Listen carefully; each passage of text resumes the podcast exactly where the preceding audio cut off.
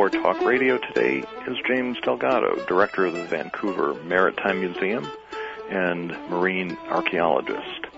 We'll be back with Dr. Delgado when we put him in the Civil War time machine on Civil War Talk Radio.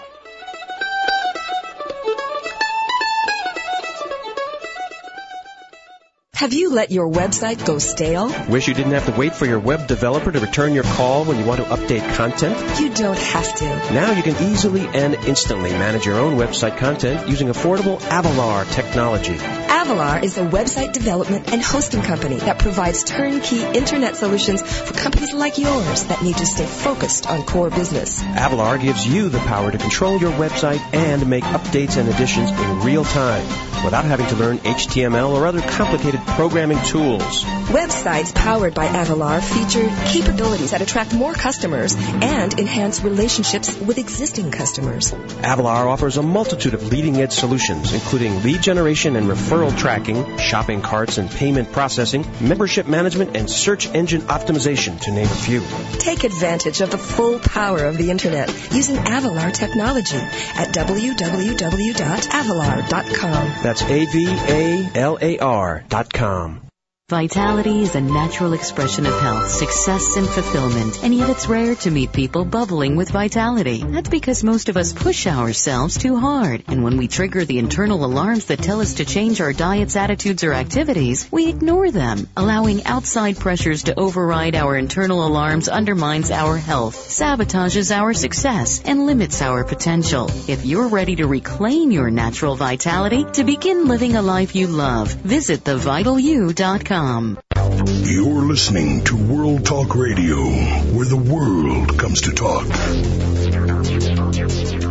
To speak with our show hosts or guests during the live show, call us toll free in North America, 888-514-2100. Everywhere else, call 001-858-268-3068.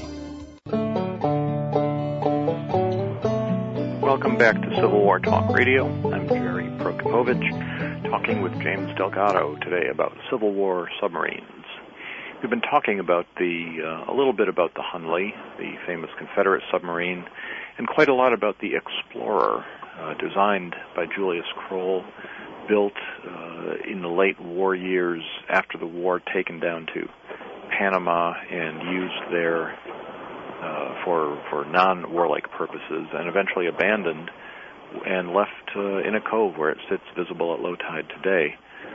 Not not really uh, something that needed to be discovered so much as something that needed to be identified and brought back to public consciousness. And we've been talking uh, about that that fascinating wreck. Jim, let me ask you, in, in the context of submarines, you mentioned briefly the U.S. Navy's first commissioned submarine, the Alligator, and I wonder if you could share a little bit about that, uh, what you know about that uh, interesting craft. Well, Alligator is a is an entirely different creature. Like Hunley, more of a torpedo-shaped craft, uh, originally propelled by oars that passed through the hull with through water fittings that were watertight to be propelled, and then later, of course, they adapted that with a propeller. Alligator, uh, this long, narrow I have craft. to interrupt. I have to ask about oars because if you're underwater, uh, isn't the return stroke of the oar going to cancel out the forward motion of the? Uh, As best we can tell, it was almost like it would. It looks the best reconstruction is that it's almost like a small little paddle that one would crank, and that you would crank, it would go, you drift, and then crank again. Um, almost, we'd say oars, but imagine, if you will, most probably a series of spinning little blades that were hand cranked, like a, a single-bladed uh, paddle wheel uh, on each side. Ingenious, but not always the, best thing, and that's why they ultimately went to a propeller. Under the command of Thomas Oliver Selfridge, who uh, later would go on to lose the first U.S. Navy craft to an undersea mine, the, the USS Cairo, um, so Selfridge has an interesting career when it comes to the, the technology, both as the deliverer and as the recipient of some of these new technologies. Um, Alligator was deployed on the James.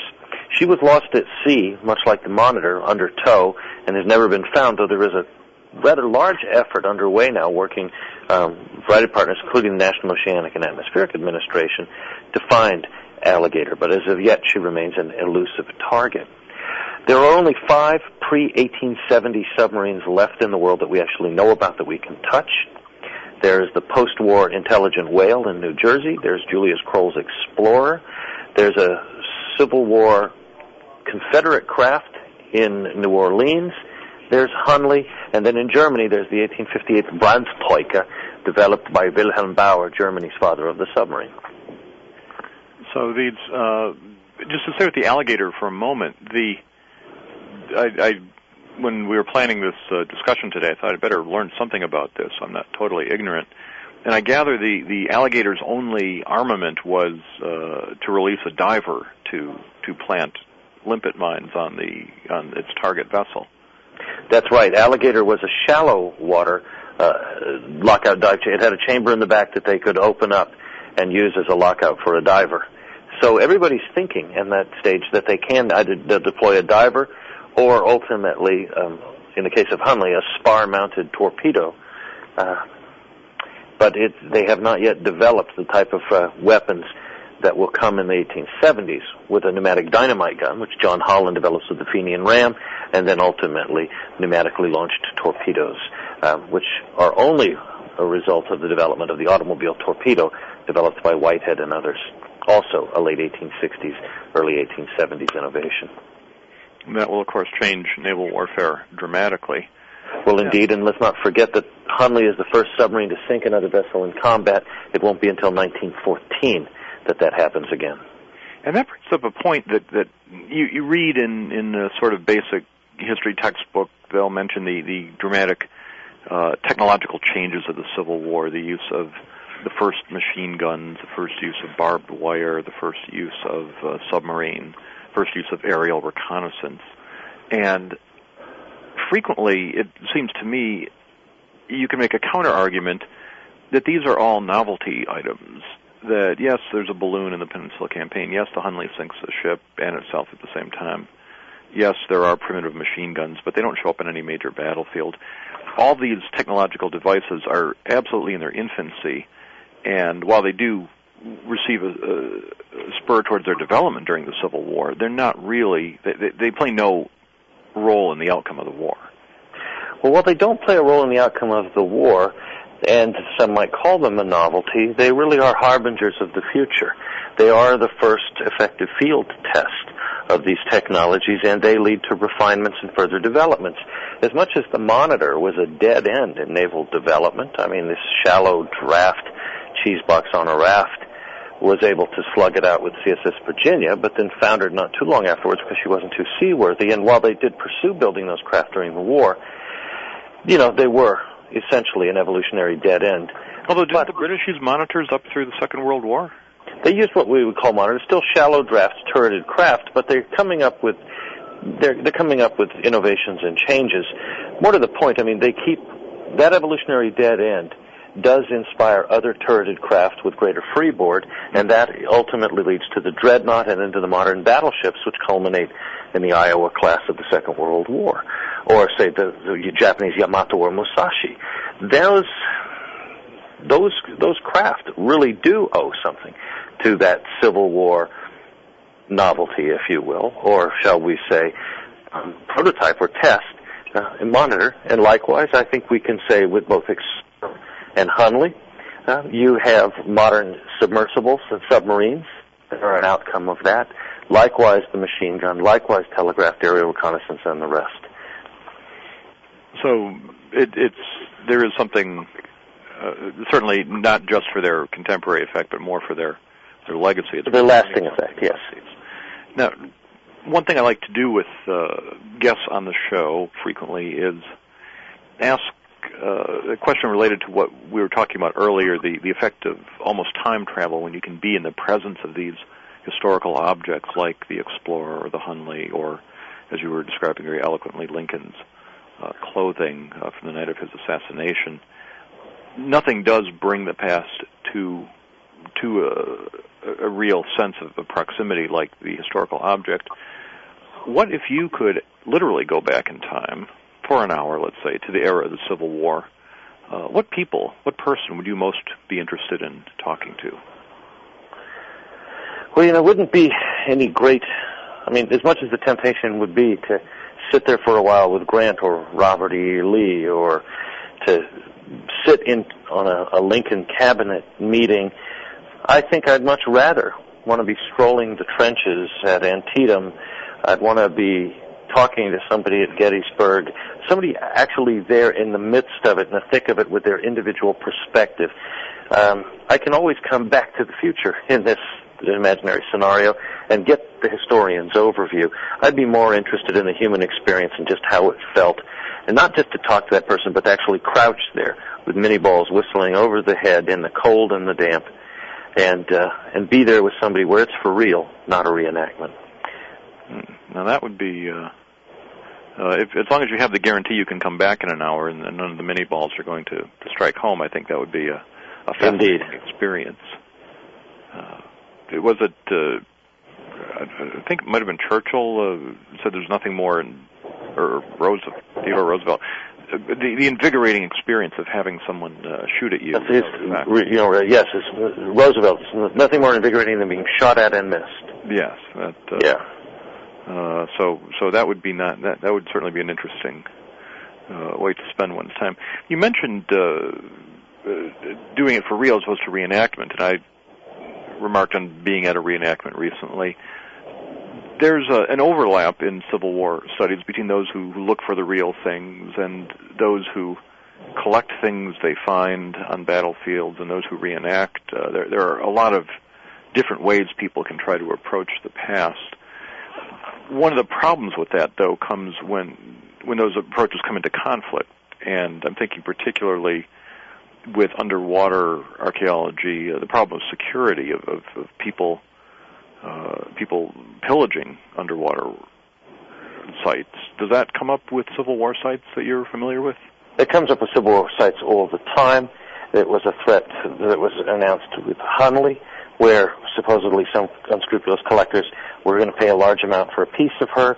We saw it you know, closer to East Carolina, out in the uh, in the river, with uh, the wrecks of USS Cumberland and CSS Florida, where wrecks those wrecks, after being discovered, were were looted, and artifacts were offered for sale. And the, the National Park Service, from time to time, has had to stop uh, metal detectors and others from going through the national parks. There's one thing to take things from an archaeological site and from a national park, which is absolutely the wrong thing to do. Yet another thing, though, to buy things in an antique store that have been passed on through families. As much of those things as possible should go into a museum, but let's say you find a great Civil War daguerreotype or a uniform part or a weapon, sword, something for sale that has come out of a family attic. Um, if it gives somebody a connection and a chance to touch the past, that's great. I do firmly believe in reenactment, and I understand the human need to own a piece of the past, and that can be anywhere from an antique to something of, of greater antiquity. Um, wherever possible, I love to see things in museums, but I don't think it's wrong for somebody to uh, to have a Civil War canteen or a dragoon pistol or something of the sort that they found in an antique store that didn't come out of the ground or, or that wasn't taken from a museum. No, and that really is the, the, the key is, is having some idea of the provenance of what it is you're getting and, and making sure that it's not something that was illegally or illegitimately taken away. Right, something of that sort. And wherever possible, I mean, I think there are some things that are very important that should go into the public domain. If you had a particularly significant artifact that was found, say this was the sword of Catesby Jones, commander of the Virginia, um, that's the type of thing I think people would respond to in a museum far more so than having it in an individual collector's home. That, that's absolutely right. If you can get, uh, and and most collectors want their collections to be known, and, and often will eventually, if not uh, during their lifetimes, make arrangements for that to happen. Yes. Now we were but talking. There's lots of antiques out there, and uh, not every museum in the United States can take them all. No. Collectors do perform a valuable service, just as long as they don't collect things out of battlefields or from archaeological sites. Early on, we were talking about uh, Book Street. You mentioned uh, Mark Ragan's work, I believe. Yeah, Mark Ragan's book on Civil War submarines, I think, is the best What's um, the name of source on, on the subject. What's the title of the book? I believe it is uh, yeah, I thought you were going to. I was afraid you were going to ask that. I believe it is Civil War submarines. Okay. Well, Mark Ragan is the name we'll we'll want to look up. R A G A N. Yes. R A G A N. What when you're reading about the Civil War? What uh, who are your authors you or, or what books do you recall that really made an impression? Well, some of my favorite books, of course, the, being the naval ones, are the books that have been written about the various encounters.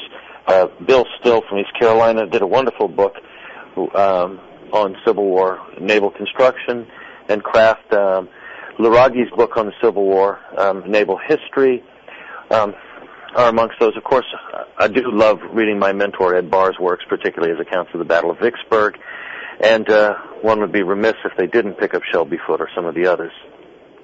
Yes, we had Ed on a few weeks ago. I had the, the absolute pleasure of talking with him, and he is uh, as remarkable as ever in his absolutely re- recollection of every detail. Yeah, and he indeed. pioneered the, the the recovery of the USS Cairo, the great uh, gunboat. Indeed. Yes, and his book, Hard Luck Ironclad, on the story of the Cairo and her recovery, is a classic. So, are you writing anything yourself these days? I've just uh, completed a, a book uh, that came out last year that talks about some of the various wrecks the Sea Hunters have looked at, which includes a bit on Explorer. And uh, down the line, I will be doing a book on Explorer herself. Well, that is something we will definitely want to look forward to, and I'm sure all listeners of Civil War Talk Radio uh, now join me in being enlightened about the Explorer and we'll look for that book when it comes out. Jim, it's been a great pleasure talking to you. I know you are busy, and I really appreciate you taking the time to uh, get this into your schedule today. No problem. Thank you for having me, Jerry. And thank all of you for listening. This has been Civil War Talk Radio.